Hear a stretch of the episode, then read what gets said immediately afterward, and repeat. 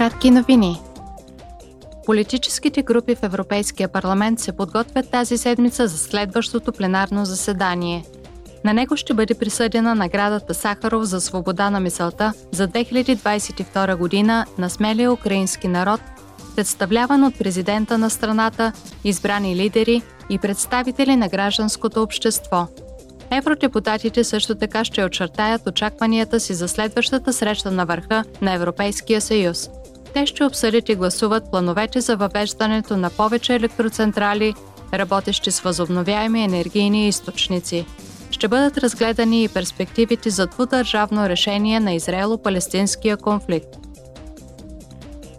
Европейският парламент е домакин на заключителната проява за отбелязване на края на Европейската година на младеща 2022.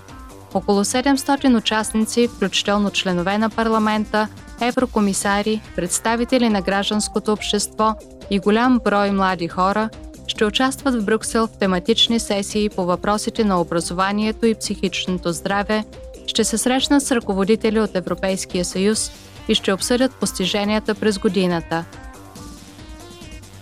Институциите на Европейския съюз и над 500 граждани направиха миналата седмица оценка на последващите действия във връзка с предложенията на Конференцията за бъдещето на Европа. Откривайки събитието за обратна връзка, председателят на парламента Роберта Мецола заяви – Европейският парламент в качеството си на съзаконодател е готов да изпълни своята роля в интерес на 450 милиона европейци, които представлява. Когато става въпрос за изпълнение на предложенията на гражданите, нито едно предложение за промяна не трябва да бъде изключено.